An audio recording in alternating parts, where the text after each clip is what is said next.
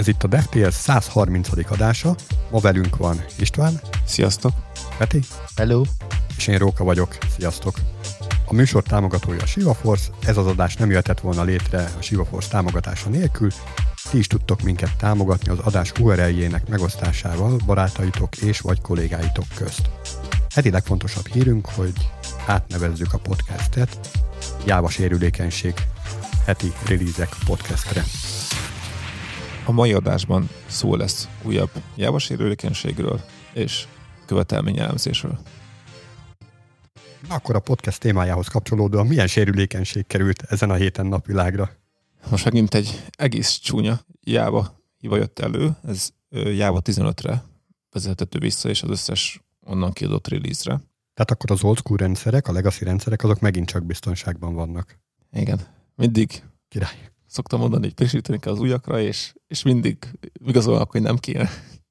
Itt a ForgeRocknak az egyik kutatója talált egy csúnya hibát, mégpedig az é cé dé es á aláírásoknál gyakorlatilag be lehet küldeni ilyen magic aláírást, amit el fog fogadni a Java. Várjál, várjál, mi az az é cé dé es á? Hát igen, a kriptográfia az nem az erősségem, de ez itt egy ilyen elliptikus görbe alapú digitális aszimatikus aláírásról van itt szó. Tehát ugye nem a, az er es á ott prímszámokkal dolgozik, azoknak így a tehát ott egy prímtényezős osztással dolgozunk, itt pedig ilyen elliptikus görbével vannak valami számítások. Mondom őszintén, nem igazán tudom, hogy pontosan hogy működik, de, uh-huh. de az er es á-nak egy alternatívája. Egy vagy két kulcsos titkosítás ez? Ö, hát, mert ez aszimmetrikus, tehát hogy egy kulcs van, mert egy privát és egy publikus, tehát akkor gondolom kettő, hogyha erre gondolom kíváncsi. Na és akkor itt konkrétan az aláírásoknál jött elő a probléma, tehát nem is a titkosításnál, mert az aláírásban van két paraméter. Az egyik az egy ilyen, hát több paraméter, van két paraméter, ami okozza a sérülékenységet. Az egyik paraméter értéke normál aláírás esetén egy random szám, a másik az pedig egy kiszámított érték, azt a proofnak hívják itt. És hogyha ez a két érték nulla, akkor a validálás során egyért valid lesz az aláírás mindenképp.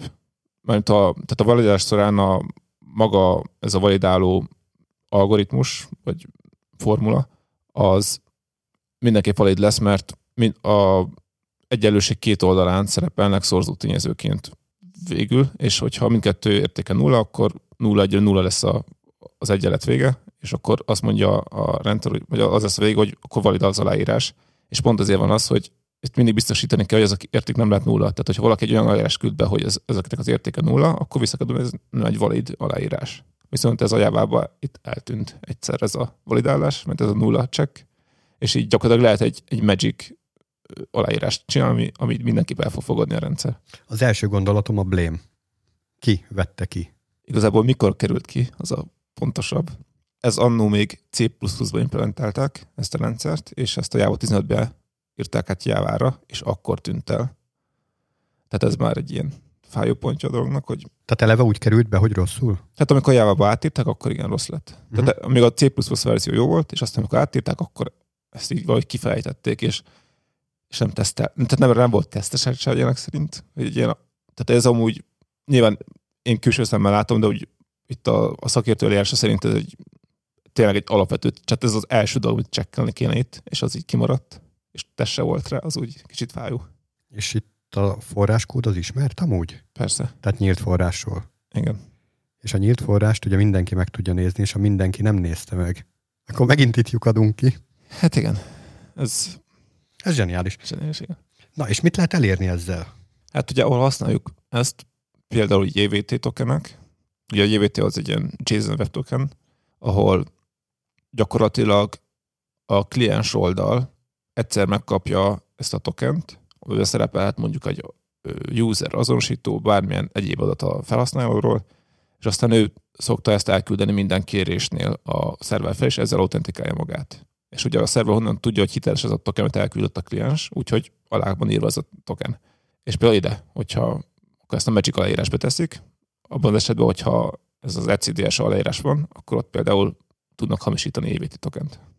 Ugyanúgy lehet például a SAML protokoll, az egy ilyen identitás federációs protokoll, ott is lehet például, hogyha ilyen aláírás, hogy ilyen algoritmussal hitelesítik az üzeneteket, akkor ott is lehet ö, invalid, vagy tehát hamisított üzeneteket írni.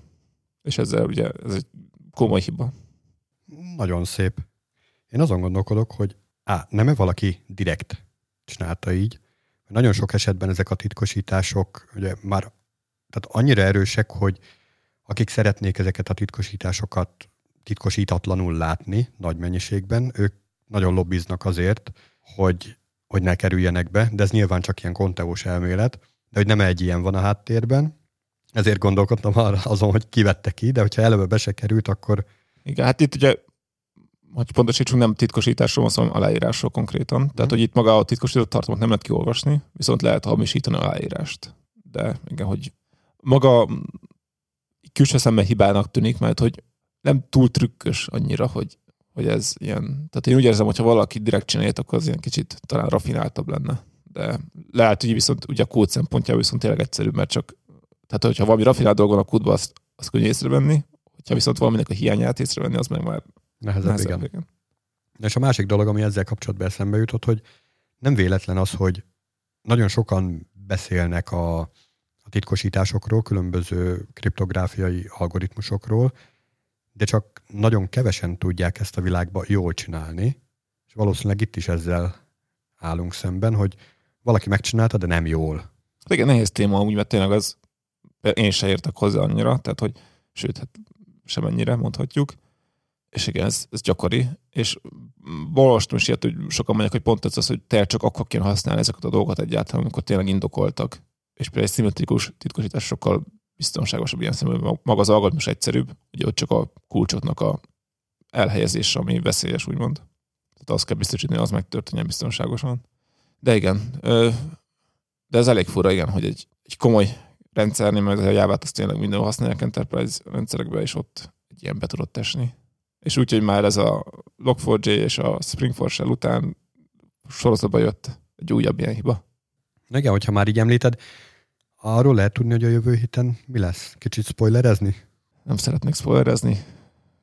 Csatlakozzatok a jövő heti adásba, és meg tudjátok. Oké. Okay.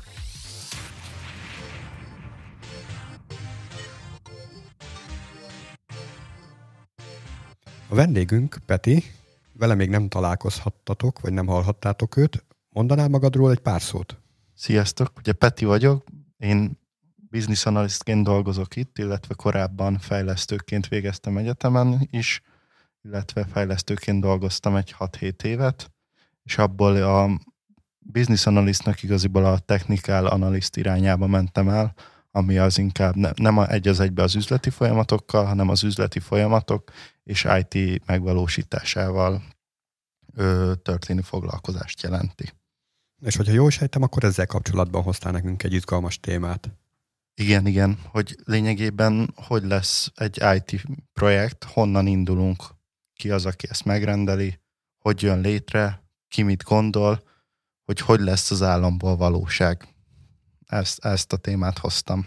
Mármint olyan szempontból, hogy egy startup esetén, tehát a, a, egy fejlesztői vénával megáldott személy megálmodja a világ megváltó szoftverét, és neki áll lefejleszti, lekalapálja, és a következő héten pedig már milliómos vagy akár milliárdos lesz, vagy pedig ennél azért kisebb léptékkel kell? Nem, nem, ennél sokkal kisebbnél. Mondjuk elképzelünk, hogy nekem van egy kiskereskedésem, és ebből szeretnék csinálni egy webshopot, vagy én úgy látom, hogy valamit online kell folytatni, vagy automatizálni kell, mert hogy az emberek nem megfelelően végzik. Például ugye volt ez a gumigyár esete is, hogy kesztyüket gyártottak, és a csávónak levágta a gép az ujját, és ezután az összes embert kirakták a gyárból, és mindent robotok folytattak, mert hogy az ember, hogyha felhúzta volna a kesztyűjét, akkor nem vágta volna le az ujját a gép, mert leáll, de így a kezét kapta le, és a vezetőség úgy döntött, hogy nekem szükségem van arra, hogy ebből nem emberek csinálják, hanem gépekkel automatizáltan működjön minden. Ugye, hogy hogy tudok online megjelenni, hogy van valami elgondolásom, és hogy ez hogy, hogy, hogyan történik. Tehát, hogy én szeretnék valamit csinálni. Ugye, hogy így nézzük, akkor egy I T startup esete is, csak ott maga a startup találja ki, de én itt az, inkább azokra az esetekre térnék ki, ahol a, nincs I T háttere a megrendelőnek, vagy nem elég alapos. Na és hogyha már így említetted, tehát hogyha nem egy szereplős a történet, akkor milyen szereplők vesznek részt? Ugye ezt külön kell bontani, mert vannak a kisvállalkozások esetén, ott általában van egy cégigazgató, aki ezt kitalálja, hogy ezt szeretném, szokott lenni valami marketinges, aki megálmodja, hogy le, tudja ezt is, megépíti az úgymond űrhajót már fejben, illetve van még egy ilyen kis, a cégnél az informatikai ügyeket intéző, mondjuk iskolai informatika tanár, vagy valaki, aki mindig jobban fogja tudni, mint a beszállítója. Vagy mondjuk szeretne. A főnöknek a fia. Igen, vagy a főnöknek a fia. És ugye itt maga a szerepköröknél is úgy van, hogy elindulunk onnan, hogy én szeretnék mondjuk egy webshopot magamnak, és a webshopban mi lesz? Mi lenne az első kérdésetek egy webshop kapcsán, hogy hogyan állnátok ennek neki? Hogy én ennyit tudok, hogy webshopot szeretnék, és általában ennyit tudnak a kisvállalati ügyfelek. Hát azért jó lenne valami megtérülést látni. Igen, ugye itt vannak a különböző üzleti folyamatok, hogy az elején fel, kéne, fel kell térképezni azt, hogy milyen ö, folyamatokat szeretnénk online térbe helyezni, vagy ugye számítógépes világba. Ezekre ugye kisvállalkozások. Egy pillanat, bocs, hogy félbeszakítalak, de hogy muszáj online térbe helyezni a dolgokat?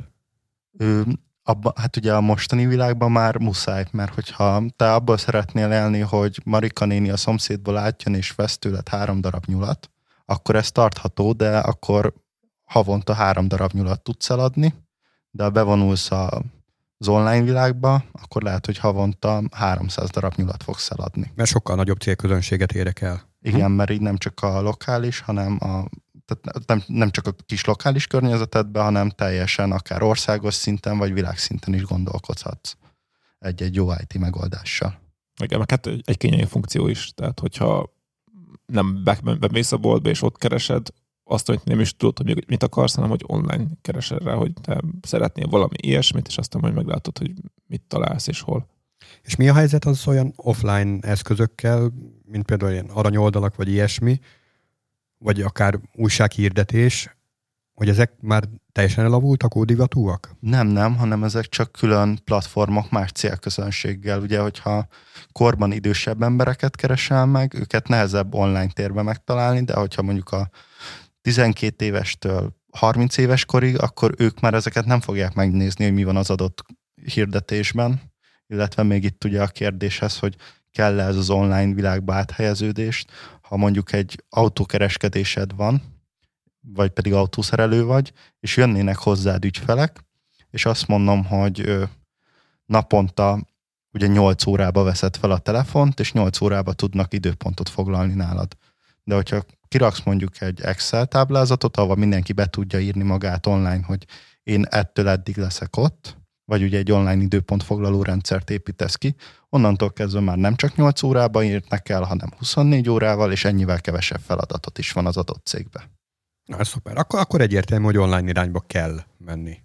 Igen, ugye itt a mérték a kérdés, mert ugye a túlzott automatizálás lehet, hogy nem fog megtérülni, hogyha valami nagyon bonyolult, és azt online világba vinnéd el, akkor lehet, hogy három milliárdból fog megtörténni az a program lefejlesztése, amit egyébként neked a az egyik munkatársad minimál bérért megcsinált addig, és neki egy két perces folyamat volt havonta. De mondanál át... egy ilyesmi példát?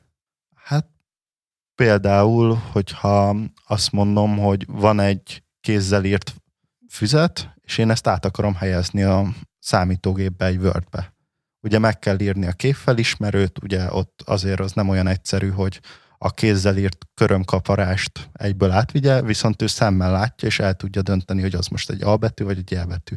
Lehet, hogy vannak benne hibák, de azt már online tudod javítani, de a teljes folyamatot, hogy a füzetből, a kézzel írt dologból legyen egy Word fájlod, azt sokkal egyszerűbb megoldani. Ja, tehát akkor jó az online tér, de nem száz százalékban kell minden egyes részfolyamatot áthelyezni ebbe az online térbe, maradhatnak, tehát nincs abból semmilyen probléma, hogyha ebben maradnak manuális emberi feldolgozásos lépések. Sosincsen, és ugye ez még a programozók lelkivilágának is jót tesz, hiszen hogyha belegondolsz, hogy egy rendszert te teljesen automatizáltál tettél, azzal te több embernek a munkáját vetted el, hogy te alkottál valami jót.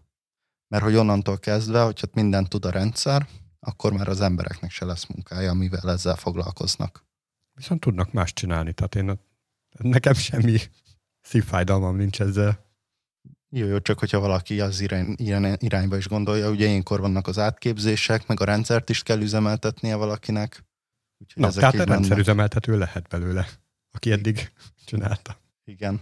Ugye itt még visszatérve ehhez, hogy hogyan lesz ebből az egészből megvalósítás, elindultunk ugye a webshopos szálon. Először kitaláltuk azt, hogy akkor lesz egy webshopom, amiről nem tudok semmit. Most már tudom azt, hogy üzleti folyamatok kellenek.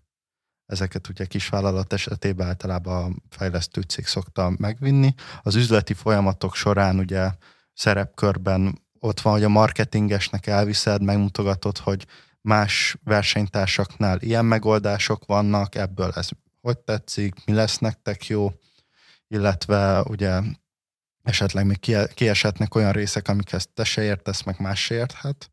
Például egy webshop esetén az á es ef ilyen, hogy azt egy ügyvéd fogja megírni neked, és akkor külső kompetenciát hozol be. Viszont ugye ezzel szemben a nagyvállalatoknál ez kicsit másképpen megy, hiszen ott már megvan a mögöttes tudás, ott már az üzleti folyamatokat akár a nagyvállalatnak a munkatársai, vagy ugye business analyst kollégák feltérképezik ezt a, hogy én mit szeretnék.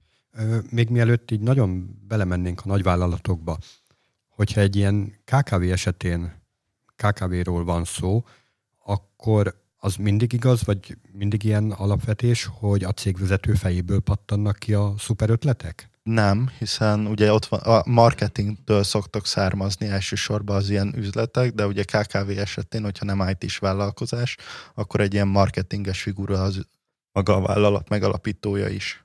De ő is ugye ebbe látja azt, hogy erre költeni kell, és akkor vannak külön emberek, akik csak ezzel foglalkoznak, hogy elmennek ilyen-olyan tanfolyamokra, ahonnan megtudja, hogy ez hogy fog jól kinézni, hogy kell ezt csinálni, és ugye az ilyen marketinges embereknél szokott az lenni, hogy mindig az utolsó ember által hozott új ötlet a legjobb, és hiába mondott valamire már igent, akkor ha jött egy másik arc, aki egy jobb dolgot mondott, szerinte, akkor lehet, hogy nulláról kezdjük az egészet.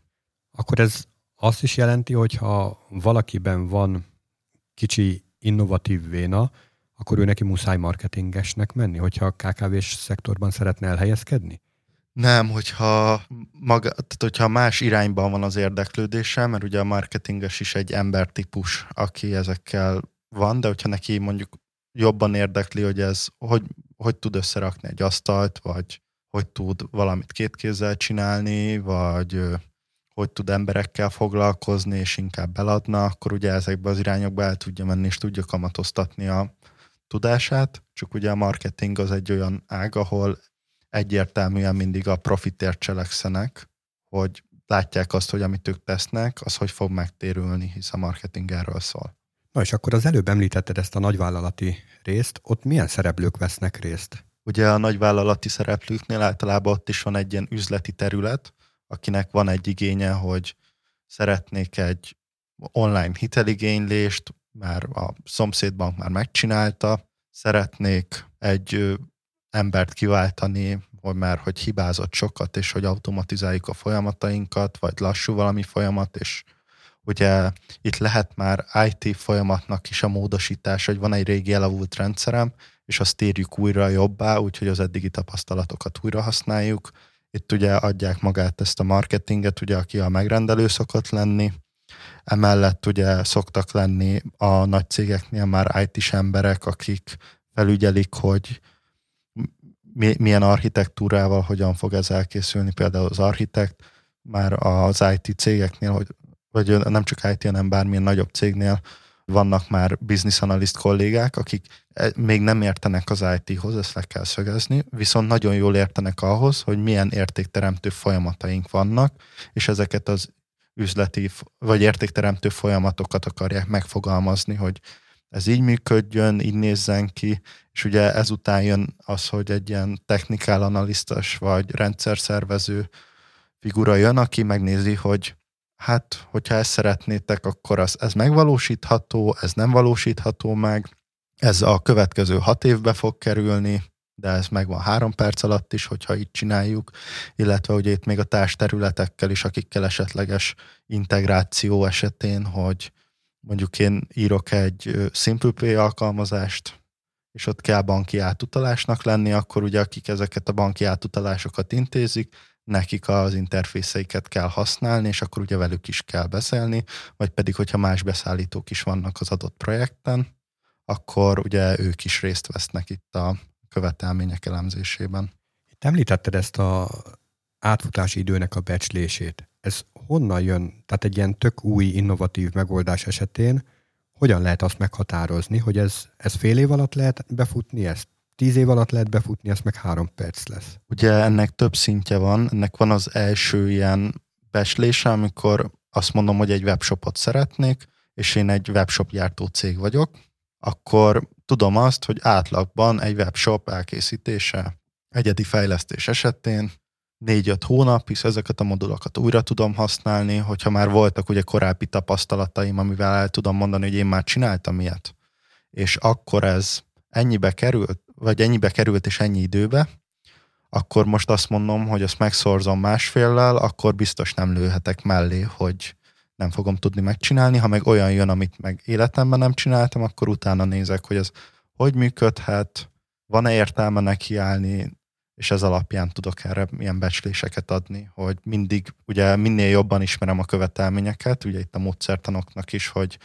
ha agilisan azt mondom, hogy kellenek követelmények, ugye az agilitás se azt jelenti, hogy egyik napról kitalálok a másikra valamit, hanem van egy elképzelésed, amit megvalósítunk, csak a részletezés az ilyen fázisolva jelenik meg, meg ugye módosítok is, hogyha valamit kell.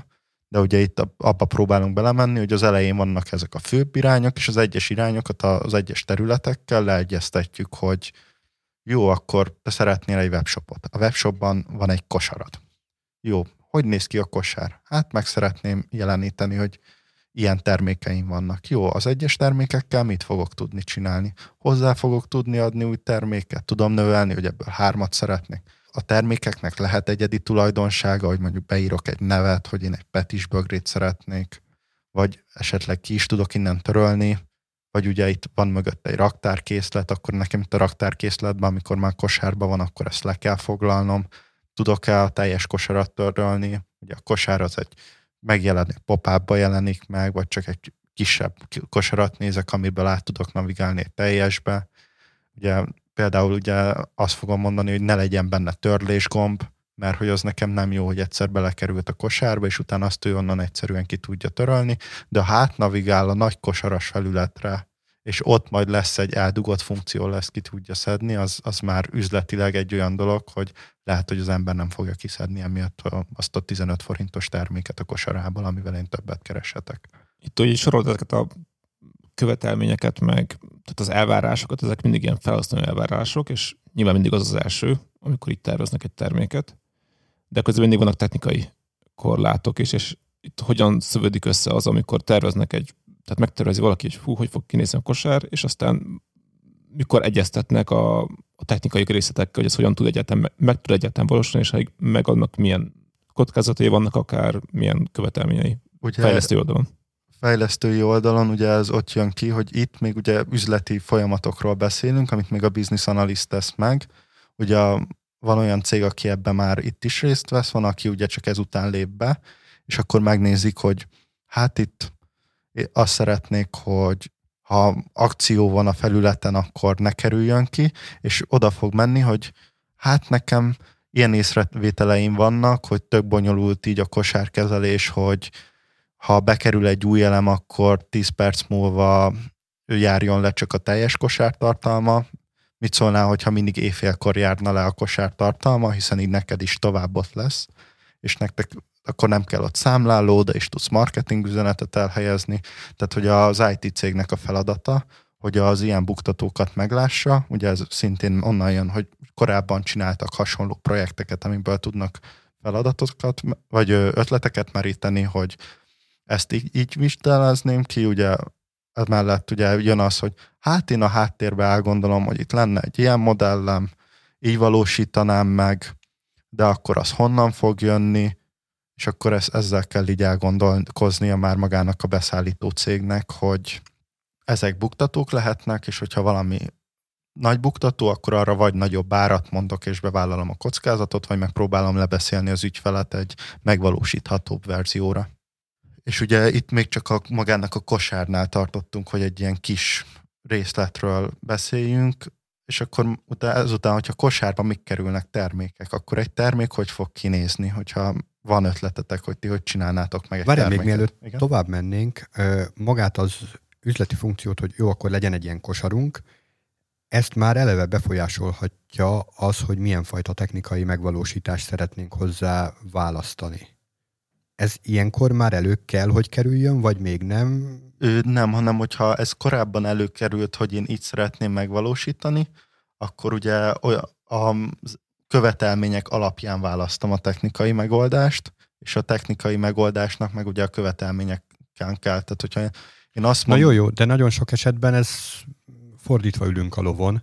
Tehát itt podcastben is csomószor elmondtuk, hogy valóban a feladathoz kéne választani az eszközt, de nagyon sok esetben egy-egy cégnek van egy eszközkészlete, és mindent azzal az eszközkészlettel fog megoldani, aminek egyébként az a jó tulajdonsága, hogy nem fog olyasmibe belevágni, amihez nem ért, meg találni fog a piacon olyan alkalmazottakat, akik ahhoz az eszközkészlethez értenek. Tehát egy csomó ilyen jó tulajdonsága van, viszont hogyha azt a problémát egy másik fajta eszközkészlettel lehetne hatékonyabban vagy jobban megoldani, akkor az így előkerül egyáltalán egy ilyen követelmény dolognál? Ő, ugye itt a beszállító kiválaszt, tehát hogyha azt mondjuk, hogy a követelményelemzést leválasztjuk a beszállítóról, hogy nem ő végzi, akkor már a követelmények alapján előjöhet, hogy, ennek, hogy a, egy másik cég, hogyha nekem egy ilyen feladat megoldása nagyon sok idő, egy másik cégnek meg jóval kisebb, akkor én azt fogom látni, hogy az egyik cég azt mondja a kosárra, hogy hát én nyolcszáz ezerért fogom neked megcsinálni, és a másik cég meg azt mondja, hogy nálam ez tizenkét millió. És innen ebből fogja tudni a megrendelő eldönteni, hogy én nem tudom, hogy neki miért nyolcszáz ezer, neki meg miért tizenkét millió, hanem én csak azt látom, hogy az egyiknek nagyon sok pénz, a másiknak kevesebb. Én a, nekem az a jobb, ha minél olcsóbban jövök ki, ezért a másikat fogom választani. De ebből ugye lehet egy olyan fals eredményt kihozni, hogy egy ilyen Pistike bé té megoldja pé há pében okosba, a szomszéd, két szomszéd Pistikével összeülnek, és bocs István, de hogy összeülnek, és megcsinálják ezt okosba, és akkor tele lesz mindenféle biztonsági réssel, meg rossz megoldással, meg nem bővíthető, nem skálázható, stb. stb. Tehát csomó ilyen probléma lesz. Nem lesz benne az a mennyiségű tapasztalat, mint egy másik cég belerakott volna, viszont egyébként a piacon még lett volna a kettő között valahol más beszállító is, aki mondjuk tudta volna azokat a, azokat a követelményeket, amik nem, nem ezek a funkcionális követelmények.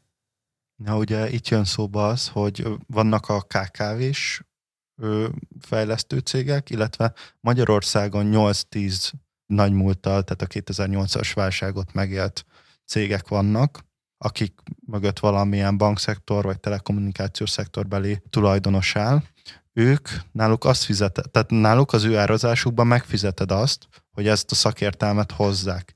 Egy ká ká vé esetében meg előfordulhat az, hogy a nagy cég azt mondja, hogy én ezt százhúsz millióért csinálom meg, a ká ká vé meg azt mondja, hogy negyven millió forintba fog ez neked kerülni. A ká ká vé rosszul mérte fel a feladatot, és az első cé er csomagnál lehet, hogy a ká ká vé azt fogja mondani, hogy hát az első cé er csomag az negyven millió, amíg a nagyvállalatnál, akiknek már van múltjuk, és tudták, hogy ezt hogy kell csinálni, a cé er-ben tényleg csak az lesz cé er, amit megcsináltál, és nem a veszteségüket fogják áttolni rád, hanem mindig csak az újabb igényeket kérik. Tehát, hogy ez is egy olyan dolog, amivel számolni kell, hogyha nem megbízható piaci ember, vagy választasz ilyen piaci szereplőt, de ugye itt nagyon sokszor van az, hogy vagy az van, hogy hoznak, hogy én ezt, meg ezt, meg ezt csináltam, vagy pedig ugye ilyen kisebb közösségek, ká ká vé esetén van az, hogy ilyen megyénként vannak ilyen szövetségek, ahol a ká ká vék ilyen szövetséget alkotnak, ahol így lehet jelezni, hogy nekem kéne egy ilyen, és akkor meg tudom kérdezni a szomszéd Józsit, hogy neked ki csinálta, és hogy mennyire voltál vele megelégedve. Tehát, hogy ezekre ilyen kisebb megoldások vannak. Hát viszont, hogyha én ká ká vé vagyok, akkor valószínűleg kevesebb pénzem van, tehát nem fogom azt az óriási nagy összegű ajánlatot elfogadni, és inkább próbálok arra hajazni, hogy ne legyen cé er, hogy ne tudja beárazni az én beszállítom azokat a bakikat, amiket egyébként valószínűleg bele fog tenni, csak erről még nem tudok. Ö, ugye itt jön az, hogy ezek ilyen hibás követelményelemzések. Mondjuk én azt mondom, hogy ö, szeretném azt, hogy törlődjön a kosárból a termék. Ezt hogy valósítanátok meg a valóságba? Mi történik? Megkérdezném, hogy mikor. Mondjuk azt mondom, hogy húsz perc után törlődjön. Az utolsó kattintás után húsz perccel, vagy pedig a kosár kezdete óta húsz perccel? Akkor azt mondom, hogy a kosár kezdete után húsz perccel. Akkor már most csilingelnék így vészharanga, hogy hát ez hülyeség. Mert tizenkilenc percig pakolom befele, és utána nem veszem észre, de ahogy rakom bele a huszadik percnél a dolgot, az elsők azok már potyognak ki belőle. Na és hogyha én ezt úgy valósítom meg, hogy a törlés pillanatában az egyes számot átírom egy nullára, és ott marad a kosárban az elem, azzal teljesítettem a követelmény megfoga, vagy a követelményeket, vagy nem. Tehát... Ja, hogy nulla darab számmal lesz benne. Igen. Hm. Egyébként igen. És mi van akkor, ha én azt mondom, hogy tudok negatív irányba is terméket állítani, az és mínusz három termékem lesz. Volt olyan követelményem, hogy ez meg, meg legyen, vagy ez tapasztalatból jövő? Ez tapasztalat, abszolút. És hogyha én azt mondom, de erre, igazából, hogy cé er... Erre azt gondolnám, hogy józan paraszti ész. Tehát, hogyha mondjuk te vagy a, a, a vállalkozó, én pedig a te vásárlód vagyok, és Pisti csinálja nekünk itt a, a webshopot, és én szeretnék nyulakat venni tőled, de mínusz három nyulat veszek tőled, akkor az azt jelenti, hogy nekem kell majd nyulakat vinnem hozzád. Tehát ez a józan paraszt ész. Hát ugye vagy arra gondolunk, hogy valaki vesz tíz tyúkot, és mínusz három nyulat, és akkor mínusz három nyúl olcsóbb lesz a tíz tyúk. Ja, ugye elcsereberéli. Hát egyébként nem rossz, van benne fantázia. De hogy ugye ez nem volt igény, és ez egy olyan dolog, hogyha ki kell javítani, mutasd meg, hogy hol volt az igényeit között, hogy ilyen legyen. Tehát, hogy a cé er-t ezt mindenre rá lehet beszélni, meg megrendelő oldalról lehet mondani, hogy szerintem igen vagy nem, meg válthatok beszállítót is. De és a... ilyen esetben mit mond a jog? Ilyen esetben a jog, van egy szerződésed, amiben van egy nagyjáboli megfogalmazás, mert ugye te csak üzleti oldalról az üzleti szempontokat tetted be, és nem volt ott egy i té ember, aki ezt átvigye, akkor ugye a cégeknek az az érdekük, hogy ezt minél hamarabb oldják meg egymás között. Ha nagyon problémás, akkor az, az a meg, vagy a megrendelő azt fogja mondani, hogy jó van, akkor én elmegyek máshoz, és mással fogok próbálkozni, és téged meg lehúzlak, hogy te egy olyan cég vagy, aki egy alkalmatlan dolgot tudtál nekem lehozni, és tőlünk nem fogsz több megrendelést kapni, se a környezetemből. Na, de addig is bezsebeltem azt a nem tudom mekkora összeget, amit ezért ö, kértem, és egyébként is be akartam zárni a boltot, úgyhogy nem érdekel. Igen, de ugye itt volt az, hogy én azt mondtam, hogy utána már az elején a negyven milliót, meg százhúsz milliót hoztam, mint tény. Oda fogok menni a százhúsz milliós céghez, mert tudom azt, hogy ő megbízható, és a megbízhatóságért fizetni fogok neki, hogy leszállítja azt, amit kérek. Hát feltétlenül, hogy olyan ká ká vé vagy, akinek van ennyi pénze. Ugye ez a másik, hogy az igényeket is sokszor a költségekre szabjuk, amivel sokszor találkoznak a programozók, hogy de hát ez itt tök rossz, meg így jobb lenne, de hogyha valaki nem tudja kifizetni azt a plusz három munkanapot, mert neki egy munkanapja van rá, mert hogy én egy kosárkezelésre azt mondom, hogy ezt három nap alatt meg kell csinálni, és nem hat nap alatt, akkor én azt mondom, hogy nekem az, hogy van egy kosár a webshopomba, az nem biztos, hogy fog pénzt termelni, de meg kell csinálni. Akkor nekem lehet, hogy az egyszerűbb is jobb. Számít egyébként, hogy mennyi ennek az átfutási ideje? Ő, az átfutási idő az költségvonzatba számíthat, mert... Hát, hogyha beleszámít a költség, de hogyha ilyen...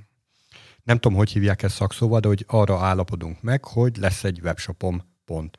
És nem pedig arra, hogy mennyi idő alatt. Hogy persze nyilván kikötünk egy, egy max időt, hogy mit tudom, egy év múlva már legyen. Hát ugye itt a megrendelő oldalról általában a költségek jobb, tehát az idő nem biztos, hogy számít, viszont én azt mondom, hogy nekem erre tíz millió forintom van. És tíz millió forintból ki kell jönnie. És úgy old meg, hogy az igényeim teljesüljenek. Engem nem érdekel az, hogy ez az utolsó prioritás lesz, és lehet, hogy két évet kell rá várnom, de két év múlva meg lesz az, amit szeretnék, és jó minőségben. De igen. Ugye... Gondolom fejlesztő oldalon meg az a cél, hogy a, az adott pénzből minél gyorsabban megcsináljon a munkát, mert hogy... Beszállítói, igen, minél, egyszer, minél kevesebb erőforrást kelljen beletennem abba, hogy megteremtődjön az a dolog. Tehát ilyenkor vannak ugye a kód újra felhasználhatóság, meg egy csomó ilyen fejlesztői hozzáállás, hogy jól átlátható, szép kódot írjak, azok mind ezt szolgálják, hogy amikor mondjuk jön egy újabb igény, azt bele tudjam építeni, vagy pedig ha van egy hiba, akkor egyből megtaláljam a hibát, és ne tíz órá menjen el azzal, hogy kiborgarássam, hogy az adott kódrészlet mit csinál pontosan, hanem egy óra alatt ránézek, és már a hiba is megvan, és ki is javítottam. Például ugye itt jön be az, hogy szép kódot írunk, vagy nem szépet. Az igény szokott lenni, hogy szép legyen a kód? A nagyvállalatok esetén előfordul, kisvállalatok esetén inkább azt mondják, hogy működjön magától, én ezt nem fogom üzemeltetni, az üzemeltesse, aki megcsinálta, de nagyvállalatoknál elő szokott fordulni, hogy ez nekem egy fontos funkció, nem tudok egy cé er kérdéssel mondjuk két hetet várni, amíg tőled kapok egy árajánlatot, és ezt megcsinálod, hanem az én embereim is meg tudják csinálni. És ilyenkor ugye szoktak elvárásokat is támasztani. De igen. Ha már a szép kód, akkor egyáltalán szokták kérni, hogy megkapják a kódot? Tehát, hogy magát, hogy zárt dobozos terméket akarnak sokszor, vagy, vagy ténylegesen nyílt forráskódú? Ez hát szabad. Ez úgy van, hogyha nem létfontosságú szoftverről van szó, akkor nekik jó a dobozos, amiben elmondod, hogy másnak mi kellett, és akkor ő abból majd kiválogatja, hogy nekem ez is kell, így kell, de nem pontosan úgy, mint másnak, és utána átírhatod a teljes dobozos termékedet. De ha egy olyan kódrészletről van szó, ami a cégünknek a fő vonalát adja, mondjuk egy fejlesztő cégnél azt mondom, hogy a core terméknek a megírását, rá, vagy mondjuk egy kereskedő cégnél a webshopom, az lehet egy olyan dolog, amiben, hogyha két percig nem megy, akkor egy Alibaba esetén hány millió dollár kiesést jelent az a cégemnek. És hogyha nekem szólnom kell egy másik cégnek a helyet, hogy az én emberem azt meg tudná csinálni, házon belül mindig gyorsabb a kommunikáció, és előbb lesz erőforrásod meg kijavítani. De és ugye ilyenkor szokták előírni azt, hogy milyen fajta technológiai megoldás legyen, még akkor is, hogyha nem az a legoptimálisabb. Igen, mert hogy házon belül ilyen kompetenciákkal rendelkezünk, és ezért kell abba megcsinálni, vagy úgy megcsinálni, hogy nem rendelkezünk az adott kompetenciával, de legyen paraméterezhető az adott dolog, hogy valaki, aki még nem expert a rendszerből, viszont van í té tudása valamennyi, az meg tudja azt csinálni, hogy megnyit az parancsorból egy fájlt, és átír két dolgot, vagy megad egy új parancsot, hogy így indítsa újra a rendszert. És ő neki nem kell ismerni, hogy a rendszeren belül hogy működnek ezek a dolgok, de szeretnék, hogyha mondjuk újra tudnák indítani az adott webshopot külső beavatkozás nélkül. És egyébként arra van valamilyen bevett szokás, hogy hogyan mérik így, vagy követelményeknél, hogy jelentkezik az, hogy szép kód? Tehát, hogy be kell nevezni a szépségversenyre, és az első három között kell, hogy legyen, vagy? Nem, ugye vannak funkcionális, meg nem funkcionális követelmények a követelményelemzésbe, és akkor például jön egy olyan igény, hogy én azt szeretném, hogy a webshopomban a mozgássérültek, vagy mi a látássérülteknek is jó legyen a webshopom, és működjön az ő felolvasó programjuk, csak billentyűzettel végig tudok menni, de én ezzel csak annyit fogok mondani, hogy feleljen meg az Európai Uniós elvárásoknak. Vagy adok egy olyan igényt, hogy más cég is át tudja venni, ha kell, bele tudjak nyúlni a forrásban, legyen leírás róla, hogy hogyan tudok szerkeszteni dolgokat, mondjuk egy új adatbázis táblát hogy fogok tudni beletenni. Tehát, hogy fejlesztői affinitásom van, nem kell leírni, hogy insert akármi, de vagy create table, és akkor abba insertálni kell a sorokat, hanem odaírod, hogy létrehozol egy táblát, és sorokat húzz be, és akkor ebben meg ebben a modellben kell hozzányúlnod, hogy ez működjön, hogy egy ilyen leírást kell adnod, mert ugye te bevállaltad azt, hogy egy fejlesztői dokumentációt átadsz. Na viszont abban az esetben, hogyha egy, egy olyan, tehát egy, nem egy í té-s területről, nem egy fejlesztői cégről van szó, aki ezt a terméket megrendeli, és ugyan kikötötte ezt követelménynek, de mivel annyira kínaiul van írva, ezért bármit elfogadnak. Mi ennek a bevett módja, hogy akik már ilyet kérnek, azoknak általában van ugye í té-s hozzáértése, vagy egyáltalán nem kérnek ilyet, és az a hozzáállású emberek, hogy például nekem van egy webshopom, és abban, hogy egy terméket hozzáadok, tehát hogy ilyen, hogy backend egy rendszernek nincsen, hiszen én rányomok egy gombra, és akkor oda, fogok, oda fog irányítani a böngésző, ez neki annyit jelent, hogy én rányomtam a gombra, és megjelent egy másik kép. Az, hogy most nem tudom, egy új hitelkalkulátor felületre megyek, vagy egy kalkulátoron rányomok, hogy kérem az ajánlatot, én nekem, mint nem hozzáértő ember, annyi lesz a felfogásom, hát rányomok, és megjelenik az ajánlat. Én adtam paramétereket, és rájelenik. Tehát, hogy ezután már az í té is feladata, hogy de hát, hogy hogyan? Tehát, hogy a hogyanra a választ megadja. Hát van mondjuk egy keresőm, hogy szeretnék egy kutya, tehát, hogy kutyás termékeket szeretni. Jó, akkor rá, beállítom, hogy szűrő kutya, akkor jelenjen meg az összes kutyás terméke. Oké, és de akkor oda megy az í té cég, és honnan fogom tudni azt, hogy ennek a, vagy ez a termék kutyás? Hát, hogyha ettől a beszállítótól van, akkor az biztos kutyás termék, annál, hogyha a termék kódjában benne van, hogy Q, akkor az is kutyás termék lesz, és így össze tudják legúzni, de ők nekik ez alapból nem jönnek át az összefüggések. Tehát ugye a rendszer szemlélet még sok fejlesztőnél sincs meg, nem hogy ő, üzleti embereknél, hogy ha itt csinálok valamit, akkor ott az történik, hanem hogy én így szoktam. Tehát, hogy az üzleti folyamatnál ő elmondja, hogy hát, hogyha én szeretnék egy új terméket, akkor fölviszem, hogy milyen raktárkészletem van, hogy mikortól jelenjen meg a webshopba, hogy akciós időszak van, tudok neki akciós árat is beadni, és akkor ugye ezekből a követelményekből át kell nézni, hogy jó, hogyha van mennyiségkezelés, akkor kell majd valamilyen raktárkezelés, hogy az adott termékből nem végtelen van. Ha akciós, akkor hoppá, amikor megterveztük a kosarat, akkor nem volt ilyen igény, hogy a terméknek, ahol megjelenik az ára, hogy ott kell az, csak az ára jelenjen meg, vagy az akciós ár is jelenjen meg, hogy mennyivel olcsóbban veszed meg most, hogy az egy-egy ilyen elszólásokba ki tudják találni, hogy mi legyen. Ugye a követelményelemzésnek nem az a lényege, hogy ha nem vízes és módszertanról beszélünk, hogy az utolsó pontig minden le legyen ütve, hanem az a lényege, hogy kapjunk egy nagy képet, amiben, hogyha belezummolunk, akkor bizonyos mértékig, tehát az ügyfél által fontos mértékig tudjuk a válaszokat, de hogy most az, hogy a raktárkészletet én úgy fogom csökkenteni, hogy egy külön táblába vezetem, hogy tizenhat darab izé, került be a kosárba, de vagy tizenhatszor került be az adott termék a kosárba, és csak tizenegyre veszik meg, vagy pedig amikor megveszik, akkor egyel csökkentem a termékhez felvett rakta, vagy mennyiségkészletet. Ez már teljesen az í té oldalra van bízva, mert ez olyan dolog, amit az üzlet neki ez nem érték, és nem is érdekli, hogy hogyan történik meg.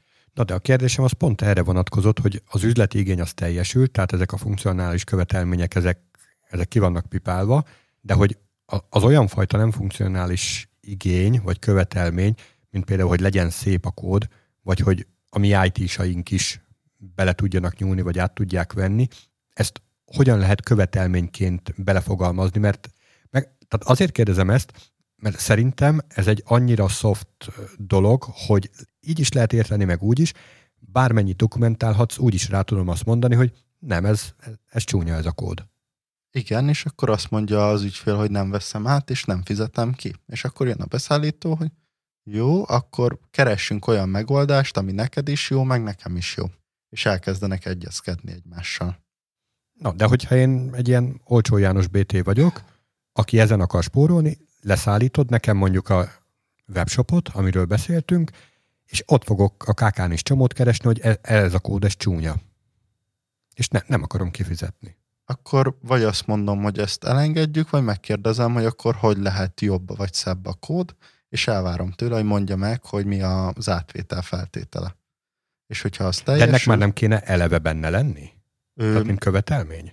Ugye nem, hogyha ilyen mélységbe megyünk, akkor lehet egy követelményelemzés egy webshopnak akár tíz év is, és akkor is fog maradni olyan rész, ami kimaradt. Tehát, hogyha te mindent bele szeretnél írni, és olyan emberekkel akarsz együtt dolgozni, aki a ká kán is csomót keres, akkor ott azt fogom mondani, hogy jó, akkor ezt megcsináltam, és a következő célajánlatnál bele fogom számolni, hogy átlagban mondjuk egy tesztidőszak két hónap szokott nálunk lenni, de ennél az ügyfélnél a két hónap helyett hat hónap volt, akkor neki beárazok nyolc hónap tesztidőszakot, hogy ebbe beleférjek. Ezt egyszerű fejlesztőként, tehát beszállítóként hogy lehet megelőzni? Tehát, hogyha ilyen ennyire soft követelmény, az így valahogy suttyomban befog, belefogalmazódik. Egyrészt tapasztalat, tehát ugye, ha valaki a nulláról kezdi, és nem ment el máshova dolgozni korábban, ahol ilyeneket meg tud nézni, hogy ők hogy csinálják, vagy miért csinálják, és ő fut bele először a pofonba, akkor legközelebb nem fog. Meg ugye új ügyfélkör esetén inkább meg akarod tartani az ügyfelet, és kedvezőbb ajánlatokat adsz neki, de tudnod kell, hogy mi az a mérték, ameddig kedvezőbb. És hogyha ezt nem tudod eltalálni, ez csak tapasztalaton múlik, vagy ugye le, lefektetsz magadnak irányelveket, hogy elkezdem megbecsülni, hogy ez négy óra fejlesztés lesz, az ennyi, összeadom a végén, és akkor azt mondom, hogy egy egész hárommal megszorzom, hogy biztos beleférjek. Vagy ahogy engem korábban tanítottak, elgondolok, hogy mennyi, megduplázom, és akkor abba belefér. Ugye ezt az építőiparban is így csinálják, hogy megnézik, hát nekem ez tíz millióba kerülne, ha húsz milliót mondok, még nem csináltam ilyet, akkor nem bukhatok. Hát egy ilyen ismeretlen feladatnál azért, dehogy nem. Ugye, ha meg buksz, akkor meg be kell látnod, hogy mikor engedd el, tehát hogyha rájössz arra, hogy nagyobb falat, mint te, és beletettél már sok időt, nehéz elengedni, de ez is egy tapasztalat, hogy valamikor jelezni kell, hogy én nem fogom tudni ezt leszállítani. Tényleg ilyen követelmények közt megjelenhetnek ilyen exit pontok? Hát ugye, ha elvárások nem teljesülnek, akkor lehetnek, ugye a követelményeknek lehet olyan szintje, hogy ez mindenképpen kell. Tehát, hogy én nekem a webshopban mindenképpen kell, hogy ö, le tudjam tárolni, hogy ki mit vásárolt. Ha ezt nem tudja megvalósítani a beszállító, akkor nem fogom elvállalni. Uh-huh. Ugye itt még a követelményeknél még csak arról beszéltünk, hogy kérdéseket teszek fel, és vannak válaszok, viszont ugye vannak különböző eszközök is, meg különböző módszertanok is erre, hogy ugye, ha nézzük a vízesést, ott, ott is nem biztos, hogy vízesés ez, hanem van egy adott funkció, amire adunk egy, hogy ebben az időszakban le kell specifikálnunk, hogy az mit tud. Tehát ilyen mérföldköveket, mint a fejlesztésnél, hogy el kell jutnom addig, hogy, le, hogy hogy fog kinézni a login az első héten, a második héten el kell jutnom addig, hogy milyen profiladatok kellenek, a harmadik héten el kell jutnom, hogy milyen termékeim vannak, a negyedik képen meg kell jutnom, hogy milyen terméklistázásaim vannak. Tehát ezeket akkor így... ez azt jelenti, hogy a tervezést is meg kell tervezni. Igen, tehát ugye a tervezésnél is van egy ilyen kick-off, vagy egy ilyen elő, és ahol már tudom high level szinten, hogy mit szeretne, akkor a high level szintet tudom kibontani, és akkor ott jöhetnek ki azok, hogy hát akkor ez így se jó, úgy se jó, ugye ez, ez már maga az agilis hozzáállás, viszont ugye lehet például iteratív módon is tervezni, amikor ugye ez a verziózása a legegyszerűbb, amit drótvázzal szoktak csinálni, hogy oda megyünk. Várja, várja, még mielőtt egy újra ugranánk. A vízesés modellnél mi a helyzet akkor, hogyha így megtervezted a tervezést, és jársz az ötödik hétnél, amikor kijön rengeteg probléma? Akkor még boldog vagyok, mert ami a követelményelemzés fázisba kijön, az már nem a fejlesztési fázisba jön, így csak a követelményelemzésnek az idejét, meg órabérét buktam el, és ha kijön a probléma, akkor megoldásokat kell rá találnom. Tehát, hogy a, nincs olyan, hogy azt mondom, hogy akkor ezt most elsikasztom, vagy nem csinálom, hanem addig kell róla beszélni, amíg nem lesz rá megoldás, vagy nem találok olyan kompetenciát, aki nekem ebbe tud segíteni. Tehát a... Viszont az elején már leboltoltátok, hogy mennyi az annyi, nem? Igen, és itt van az, hogy bonthatok egy boltolást arra, hogy mennyi lesz a teljes projekt, ez amikor ugye szorzom kettővel, de mondhatom azt is, hogy én órabér alapon fogom megcsinálni neked a követelményelemzést, egy pár, ugye, vagy azt mondom, hogy a teljes projekten eddig jutunk, itt lezárjuk ezeket, és ezek lesznek a követelmények, ez a vízesésen alapuló. Ugye az iteratívnál azt mondom, hogy bizonyos verziókat állítok elő, és akkor egy nyolc darab verziót fogok neked előállítani, amit lehet, hogy verziónként kidobom, és újra kezdjük, és nagyjából ennyi időbe fog nekem ez kerülni. Vagy pedig ugye, hogyha agilisen állok hozzá, akkor is azért vannak megszorítások, hogy hétről, vagy ugye sprintről sprintre eldöntöm azt, hogy ezeket a részeket kell letervezni, és az elfogadásnál a maga az elkészült követelmény, elemzéses leírás, vagy drótváz, vagy akármi lesz az elfogadási kritérium, és hogyha elfogadja, és módosítani szeretne, akkor ugye csak sprintről sprintre fogja fizetni, tehát ugye ez az úgynevezett agilis szerződés, amikor nem egy fix árasra projektet adok, hanem azt mondom neked, hogy jó, ebbe a hétbe nyolctól negyven órát fogok dolgozni neked, és az ilyen órabérbe, és az ennyitől ennyibe kerülhet, és a hétvégén elmondom neked, hogy ennyit dolgoztam, és ennyibe került neked. Ez, hogyha jól sejtem, akkor óriási nagy bizalom szükséges ehhez. Ugye ez nagyvállalati szektorban nem divat, de kisvállalat, tehát Magyarországon annyira nem divat, de kisvállalatoknál én többször dolgoztam így, hogy mivel a megrendelőnek ötlete nem volt, hogy én mit fogok leszállítani neki, meg nem is tudta, hogy hogy megy, hogy megegyeztünk egy órabérben, és minthogyha az alkalmazottja lennék, dolgozok neki addig, amíg neki szüksége van az én kompetenciámra. Igen, de akkor az még ilyen csak maga követelményelezés, ugye, tehát nem, itt még nem fejlesztés semmit, még csak egy ilyen, úgymond ilyen, csak azt kell eldönteni, hogy mit akarnak majd később. Hát, hogy mit akarnak, és hogy ezeket, hogy legyen valami irány, tehát, hogy itt magát az irányokat határozzuk meg elsősorban, nem pedig az utolsó részleteket, mert ugye a fejlesztőknél, ha azt mondom, na és ott hány pixel lesz az adott gombnál, hogy öt vagy nyolc, az üzleti szempontból általában azt mondják, hogy ha kisvállalatokat nézzük, hát nézzen ki jól, ahogy te gondolod. Tehát, hogy ott már nagyobb ez a szabadság, de ugye nagy vállalatoknál, mert hogyha már kapsz egy ilyen inputot, hogy ilyen design van, ilyen elvárásokkal, akkor annak kell megfelelni. És itt beszéltünk a módszertanokról, és van valami eloszlás, hogy mondjuk a ká ká vé-knél milyen módszertan jellemző, és a nagyvállalatoknál mi jellemző?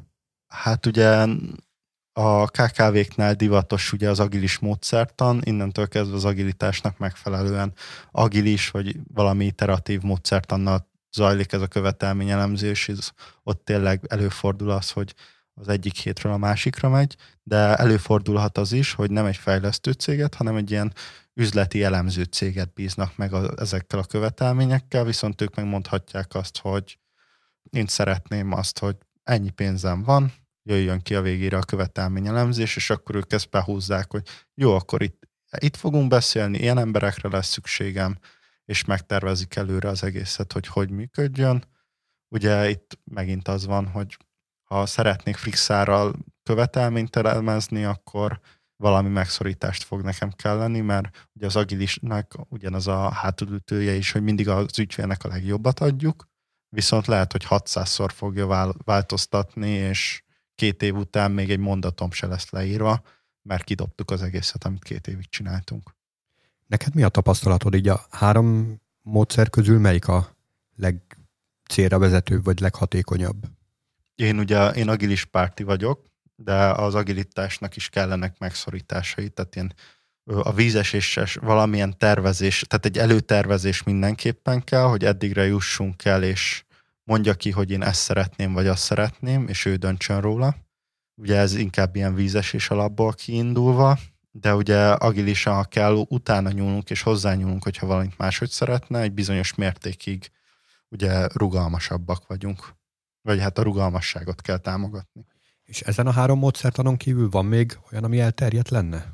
Hát ugye itt a vízesésnél, ugyanúgy, mint a programozásnál is, ugye a V-modell, a Lean, az összes programozásba bevett módszertant, azt át lehet venni, mert ugye ezeket azt mondjuk, hogy a, mivel a programozó cégek így csinálják, nem, ezek, ezek módszertanok, és minden módszertant minden körülmények között lehet alkalmazni, a megfelelő megszorításokkal és átalakításokkal. Kifejtenéd esetleg, hogy mi ez a V-modell?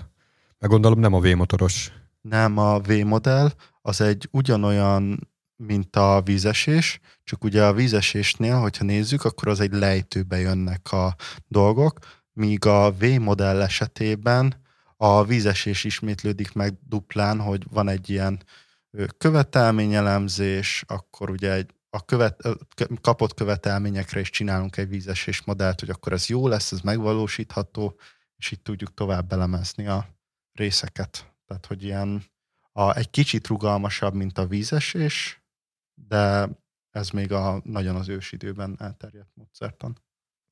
Beszéltünk itt akkor a módszertanokról, és akkor ez milyen eszközök vannak, amik segítik a munkádat? Hát ugye itt az eszközöknél, hogyha a követelményekről beszélgettünk, azt fejlesztői szempontból úgyis azt bemennek meetingelni, aztán kijönnek, és nem csináltak semmit, csak beszélgettek egymással. Ugye ez, ezek után ezt valamilyen formába át is kell adni.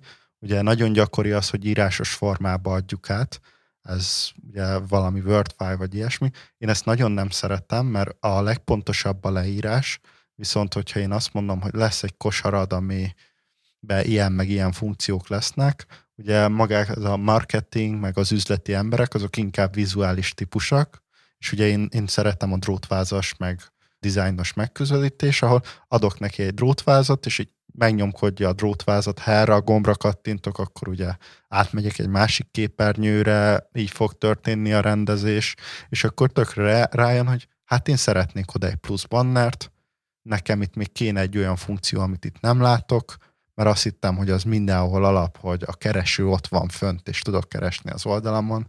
Tehát, hogy észreveszik azt, hogy de hát ez kimaradt. Meg, hogy én egy teljesen más struktúrát képzelek el, ami szöveg alapon nem nagyon működik, de ma- magába abba, hogy ő vizuálisan látja és tudja nyomkodni, ugye ez például az iteratív módszertanoknál egy bevett dolog, hogy egy elkészült drótvázat ki tud próbálni, ott van a termék, végig tudja nyomkodni, lehet, hogy kicsit több idő, mint a szöveg, de rájön arra, hogy ez nekem nem jó, és mégiscsak a, az üzleti elemzőnek az idejét buktuk el, nem pedig egy megvalósított, lefejlesztett funkciót, hogy hát én lehet, hogy mégse szeretnék mondjuk egy személyi kölcsönkalkulátort a webshopomba, hogy legyen, mert hogy mégse legyen ott. Tehát, hogy egy ilyen dolgot észre tud venni, illetve ugye az eszközöknél mindig az adott ügyfélre kell szabni, hiszen vannak olyan esetek, amikor nem tudsz drótvázat használni, például egy integrációs projektnél nem fogod tudni megjeleníteni azt, hogy milyen feladatok lesznek. És ugye az integrációs projektnél is, hogyha úgy nézzük, hát van frontend, meg backend, de lehet, hogy nincs frontend, vagy csak egy ok sikerült felirat jelenik meg a végén.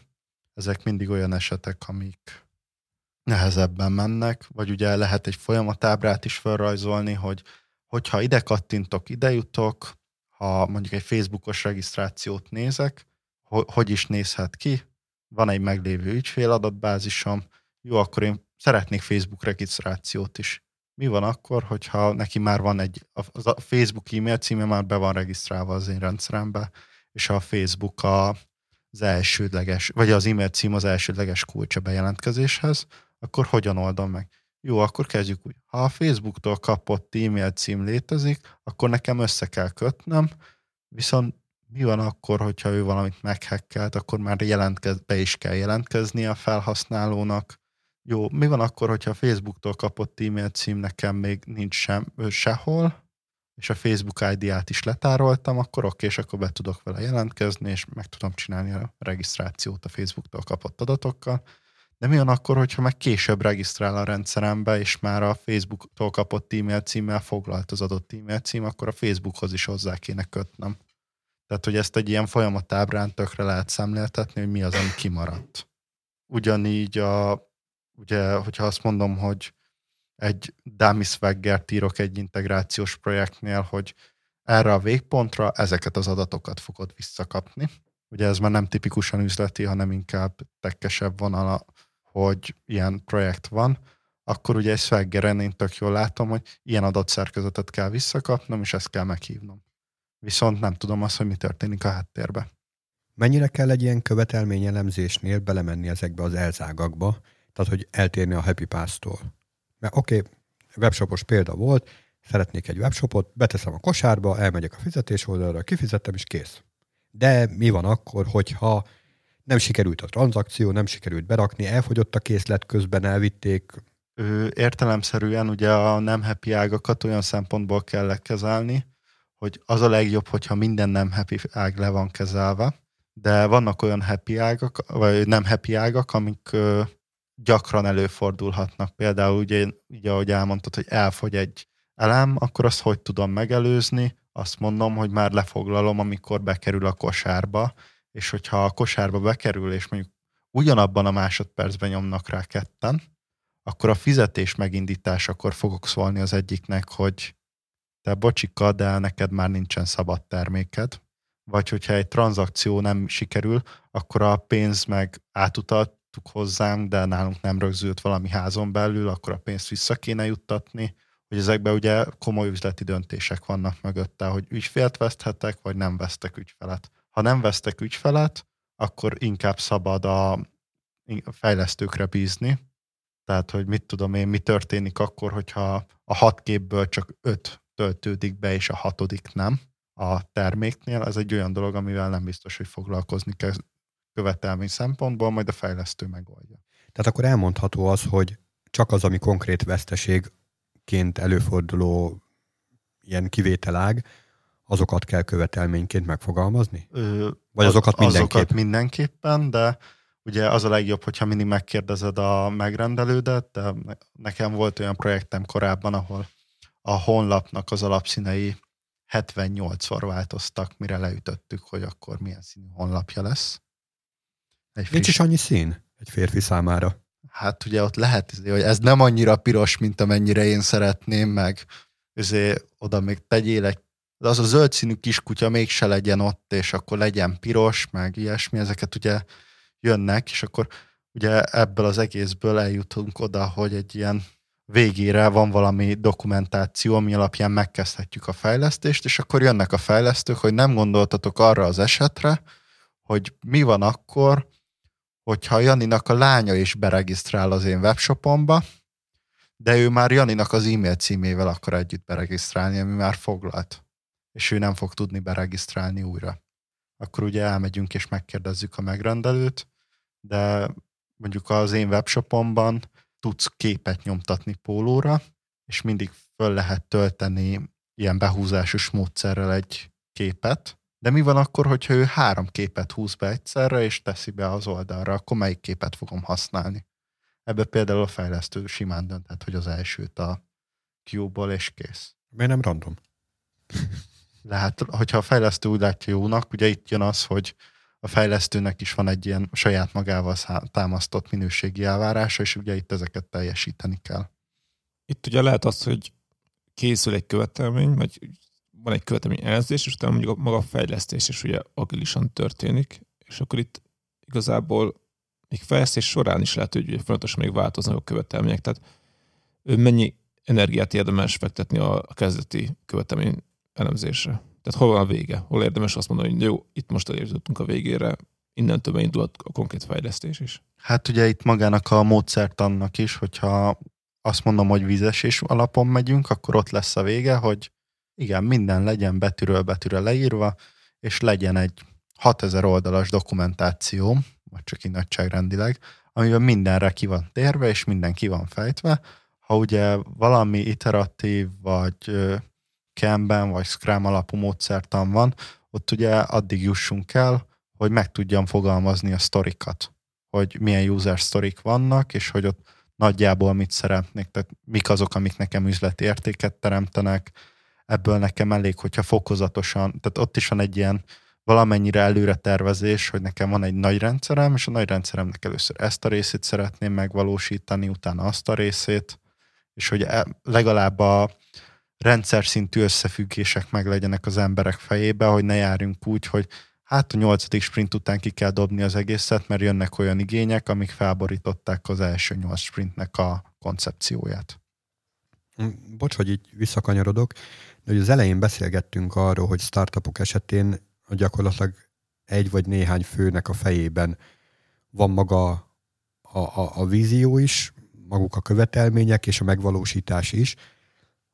Ott mennyi időt érdemes ezzel eltölteni, hogy úgymond saját magukat követelmény elemezzék, illetve van erre valamilyen eszköz túl, amivel ezt lehet szabályozott, tehát hogy vezetni saját magukat? Ugye eszköz elsősorban nincsen, itt ugye a követelmény elemzésnek az a lényege, hogy ez is egy tanulható dolog, hogyha van valami, ami nem tiszta számodra, akkor kérdezni kell, és az embernek kell rájönni, hogy ezt meg lehet csinálni, vagy nem lehet megcsinálni. A startupok esetében van az, hogy jó, vágjunk, belecsináljuk. Ugye üzleti startupoknál ez gyakran előfordul abba, hogy hát én ilyen funkciókat akarok, ezt tudja, ja, és hogy mi történik hátul, az varázslat, az majd kiderül, és majd a szoftverfejlesztő cég szól, hogy hoppá, a hátsó részekkel is foglalkozni kell. Na, de hogyha én szoftverfejlesztő vagyok, és van egy ilyen szuper gondolatom, akkor nincs kitől megkérdeznem, vagy hát elég hülyén néz az ki, hogy állok a tükör előtt, és akkor Róka, gondoltál arra, hogyha a kosárba berakod, és akkor utána mennyi idő múlva kell kitörölni belőle, hogy ne fogjon el a készleted az előre lefoglaltak miatt? Tehát, hogy erre van-e valamilyen módszer? Ugye szoftverfejlesztő cégek esetében az ilyen startupoknak szokott lenni egy fő megrendelőjük, és minden ilyen startup úgy alakul ki, hogy valaki kifizeti neki, mert saját zsebből nem megy, hogy valamit megvalósítson, és akkor ugye ott ő adja az igényeket.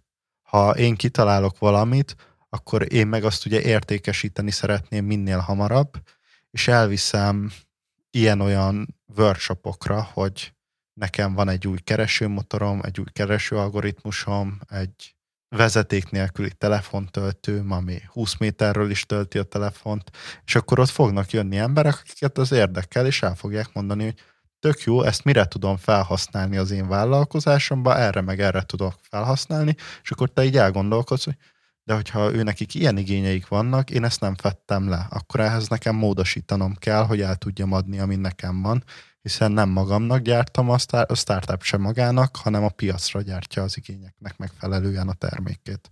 És hogyha talál egy hibát, akkor azt javítania kell. Viszont az előbb, amit mondtál, az így megragadt az emlékezetemben, nagyon ritka dolog, hogy egy startup mögött mindig van egy megrendelő? Azok között a startup, tehát a startupoknál, attól függ, hogy nézzük, magyar viszonylatban nem sűrű, de külföldön ugye a startupok általában egyetemről indulnak ki, és az egyetem ad valami problémát, tehát hogy ez, ez a probléma van, és erre nekem kell egy megoldást, és akkor a startup rákezdi csinálni a megoldását, vagy a Google mondja azt, hogy nekem ilyen szoft, ilyen, itt van ez a nyílt forráskódom a keresőmotoromnak, és azt szeretném, hogy egy, egy ezred százalékkal gyorsabb legyen, mert az éves szinten nekem százhúsz milliárdot jelent. Mert annyival kevesebb áramot fogyasztanak a gépek a szerverparkba. Na jó, de az, az egy sima meló. Én arra gondolok, amikor pár ember összeáll, mondjuk így hárman összeállunk, és van egy világ megváltó ötletünk, és nekiállnánk ezt lefejleszteni, mert egyébként értünk hozzá, de hogy ebben az esetben maga a követelmény elemzés az, az hogy kerül elő, tehát hogy úgy tényleg belenézünk a tükörbe, és kérdezgetjük saját magunkat? Hát ebben az esetben ugye leülünk a kocsmában, és elkezdünk egymással beszélgetni, hogy ugye itt van egy kolléga, aki szereti a mesterséges intelligenciát, hogy a, szeretném, hogyha lenne egy olyan mesterséges intelligenciám, ami a, a Flappy Birdben világrekordot fog felállítani, de úgy, hogy ne vegyék észre, hogy nem én nyomkodom a gépet, hanem ez egy automata, és akkor elkezdünk róla beszélgetni, hogy mi kell ehhez, hogy fog ez megtörténni, ki milyen részt tud megcsinálni, de az úgy nem lesz jó. És hogy Tehát fog... akkor egymás között? Egymás között is. És egy személyes esetben? Egy személyes esetben ott van az ötlet, ott van a fejébe az ötlet, lényegében amikor megszületett az ötlet, akkor ő már ott van a követelmény elemzése, hiszen jön az első ötlet, hogy hú, mit tudom én, szeretnék egy platformot, ahol képeket tudunk egymásnak küldeni, de ne maradjon nyoma. Uh-huh. Itt van, jó. Akkor nekem ehhez mi kell? Hát kell majd valami fájlrendszer, ahol ez működik, mert én értek hozzá, és tudom, hogy ez fog hozzá kenni, de ez már egy követelmény. Kell valami csatorna, ahol eljut A-ból B-be. Na, csak ugye arra gondolok, hogy ezt az ember így, hogyha egymagában van, vagy, vagy ilyen startup, akkor nem fogja leírni. Nem kell leírni, mert neki ez megvan fejbe, de valahova jegyzetelni fog, hogy ne felejts el, hogy Vagy egyből, erre van va- ilyen eszköz, vagy csak simán kinyit egy jegyzettömböt, és akkor írja ki, bele? Kinyit egy jegyzettömböt, és beleírja, de az is lehet, hogy egyből lefejleszti, hiszen követelményelemzésnek lehet program is a vége. Én egyébként ilyet nagyon sokszor lát. Van az a mém, ami arról szól, hogy van itt egy félkész ház, és akkor arról beszélünk, hogy ez itt a legutóbbi hobbi projekted, és kicsit távolít a kép, és ott van a háttérben még hetvenkét darab ugyanilyen félkész ház, hogy ezek voltak a régebbi hobbi projektjeim. És hogyha rögtön neki áll az ember így kódolni, szerintem nagyon hamar így tud járni. De ugye ez például egy iteratívban lehetne menni, hogy én azt mondom, hogy nem egy drótvázat csinálok, hanem én megcsináltam egy projektet, ami nem működik, kitörlöm az egészet, és elkezdem nulláról az előről, de már ott van a tapasztalatom, hogy ezeket megvalósítottam így meg így, és lehet, hogy a tető cserepeit újra tudom használni az előző projektből, de ugye ott nekem az, ott van a kész követelményem, hogy ezt tudja a szoftver, mert én ezt szeretném. És úgy kapom meg a követelményeket. És akkor tök jó, elősítottunk oda, hogy milyen formában vagy mikor van vége egy ilyen követelményelemzésnek. Ugye ez magától az elejétől, hogy lefettetjük, hogyha én azt mondom, hogy szeretnék egy teljes funkcionalitást leíró doksit, akkor hogyha én úgy látom, hogy már nincs olyan dolog, amiben módosítanék, és minden részletesen le van írva, akkor végeztem. Hogyha azt mondom, hogy agilisan dolgozok, és minden user storyhoz elegendő szintű információ áll rendelkezésemre, akkor a végére értem. Hogyha azt mondom, hogy hát én nekem kétezer-huszonhárom január tizenötödikéig meg kell valósítanom a projektet, most már van annyi feladat fölvéve, ami addigra befutható, hogyha több követelményt vennék fel, akkor az már nem lesz befutható, akkor egy ilyen em vé pének már megvan a követelményrendszere. De ez minden esetben csak egy ilyen időszakos tudás által, gondolom azt, hogy most így már nincs több kérdésem, de holnap nyilván lehet, hogy elkezdek az egyikkel foglalkozni, és végtelen sok kérdésem lesz. De hogyha nem állok neki, és nem kezdem el csinálni, és abban az időszakban már nem tudok mit hozzátenni, akkor neki kell állni, hogy ezek a kérdések előjöjjenek, és lehet, hogy nem tőlem, hanem a fejlesztőtől fog jönni. De miért nem gondoltál arra, hogy az alkalmazás nem csak frontendből, hanem backendből is áll, és hogy az hogy fog működni?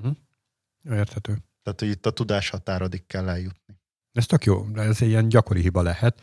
Milyen gyakori hibák vannak még? Hát ugye, ha belegondoltok, tudnátok olyan projektet mondani, ahol terveztetek, kaptatok tervezett admin felületet, és nem admin csináltatok? Tehát, hogy nem egy külön projekt volt az admin, hanem egy honlapnak, egy webshopnak, vagy bárminek, hogy hogy fogom tudni feltölteni a képeket, vagy hogy lesz nekem ott egy adminom, hogy az hogy működik, itt van a tervezett dizájnom, itt van a leírásom hozzá. Nem tudom, mióta vagytok a pályán, de hogy kaptatok ilyet? Én már találkoztam ilyennel, de nagyon jól látod, nem egy gyakori eset. Tehát erre szoktak talán a legkevesebb időt, energiát szánni, hogy ez jól meg legyen tervezve. És ugye ezek a gyakori hibák, ezek onnan jönnek, ugye, vagy ugye, hogyha nagyon üzleti szempontból vagyunk, az is egy gyakori hiba, hogy nincsen backend tervezve, és én azt mondom, hogy már mindent megterveztem, pedig nem. Meg ezek nem hoznak nekem pénzt, hogy van egy admin felületem. Tehát ez nem egy értékteremtő folyamat, ezért nem is fektetek rá akkora hangsúlyt, majd kapok valamit, aztán majd működik. Ha meg nem, akkor meg majd problémázok a le nem tárt, föl nem tárt követelményeken. Vagy ugyanígy ugye van az, amikor fejlesztői oldalról megkapom a követelményeket, és nem látom azt, hogy nekem ez nagy.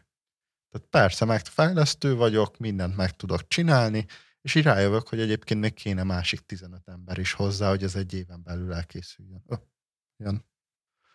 Vagy pedig ugye a túlzott követelményelemzés, amikor még azt is meg akarom neked határozni, hogy a kódban, a változókban három darab X betűnek mindenképpen kell lennie, mert én szeretem az X-et.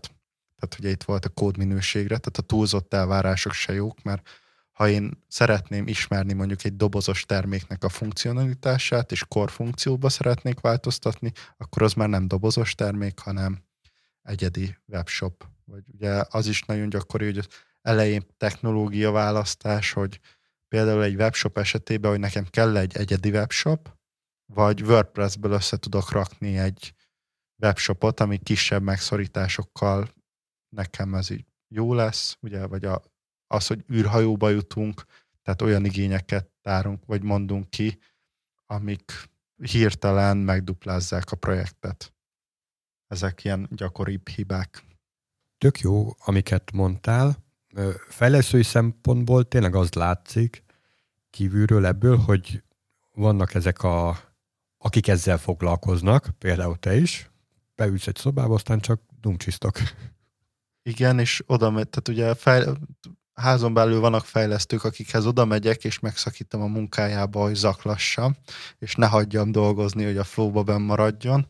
Ugye azok is általában ilyen kérdésekkel megyek oda, ami egy, egy-egy mondat, amivel azt mondjátok, ezt lehet, ezt nem lehet. Ezt nem úgy fogjuk megcsinálni. És amikor egy-egy ilyen mondatot kapok tőletek, akkor az abban segít, hogy akkor nem fog belekerülni követelményként, mert ezt nem tudjuk, ez sok fejlesztéssel jár, de ha egyébként így csinálod meg, akkor ez sokkal hamarabb meg lesz, ezt már tudjuk, ez gyorsabban megvan, ugye ha valamire azt mondjátok, hogy gyorsabb, akkor az olcsóbb általában. És ezt úgy ügyfélnek simán el lehet vinni, hogy hát nézzétek meg, hogyha ez a gomb így működik, hogy nem egy pop-up van, hanem egy új oldal, akkor nem kell JavaScript-es kolléga, hanem elég csak egy sidebuilder, aki az új oldalt megcsinálja. Most bocsánat a buta példáért, de hogy akkor nem fog kelleni külön erőforrást bevonnom.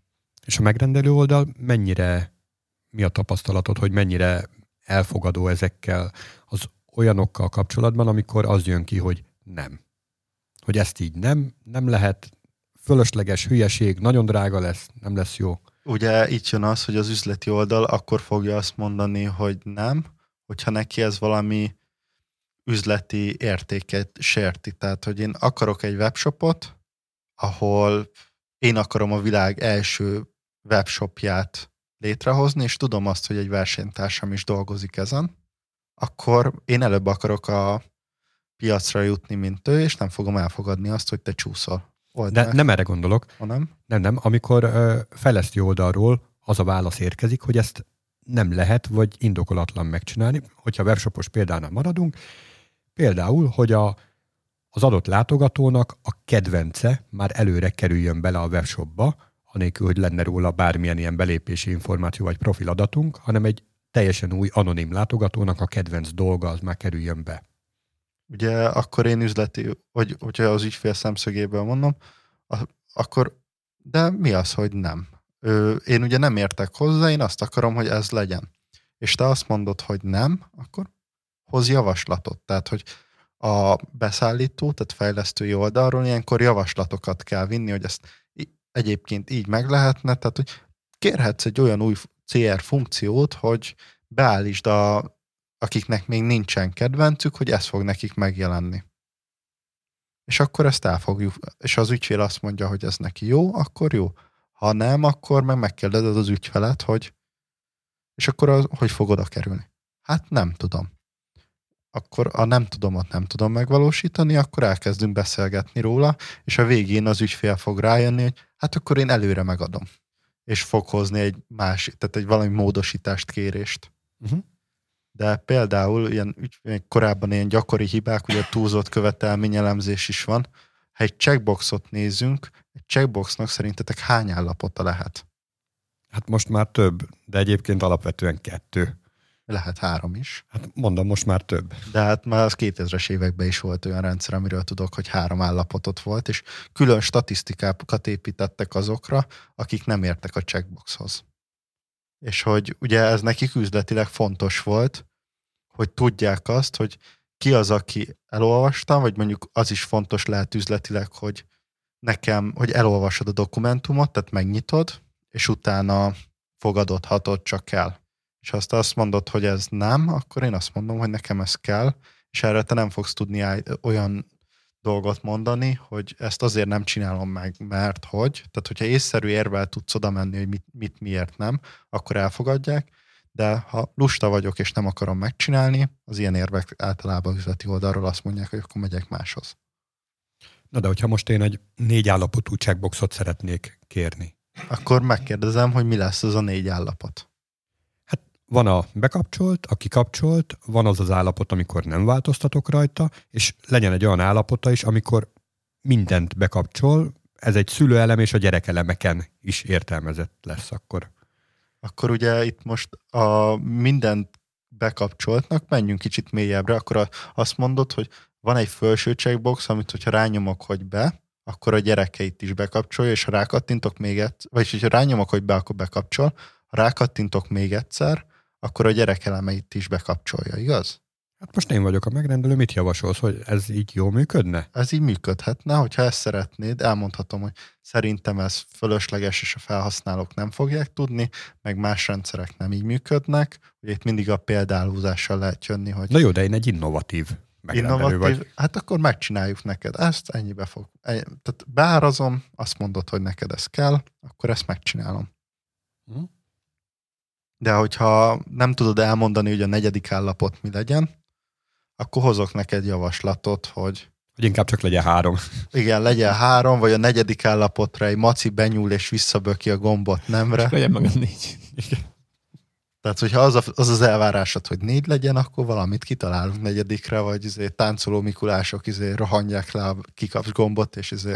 Tényleg mennyire szoktak ennyire konkrét elképzelésekkel érkezni, vagy nagyobb víziókkal? Tehát, hogy mennyire nagy, nagy gombócok vannak, vagy mennyire konkrét kis dolgok? Hát ugye vannak, a marketingesek felé, fejébe szokott az el, eljönni, hogyha nézzünk ugye webshopos példába, hogy mire tudok rászűrni, vagy hogy a szűrésekről milyen statisztikákat szeretnék kapni, hogy szeretném tudni azt, hogy aki rákattintott, az tizennyolc éven aluli, vagy fölüli volt, vagy lány, vagy én csak a szőke, kékszemű emberekkel szeretnék foglalkozni.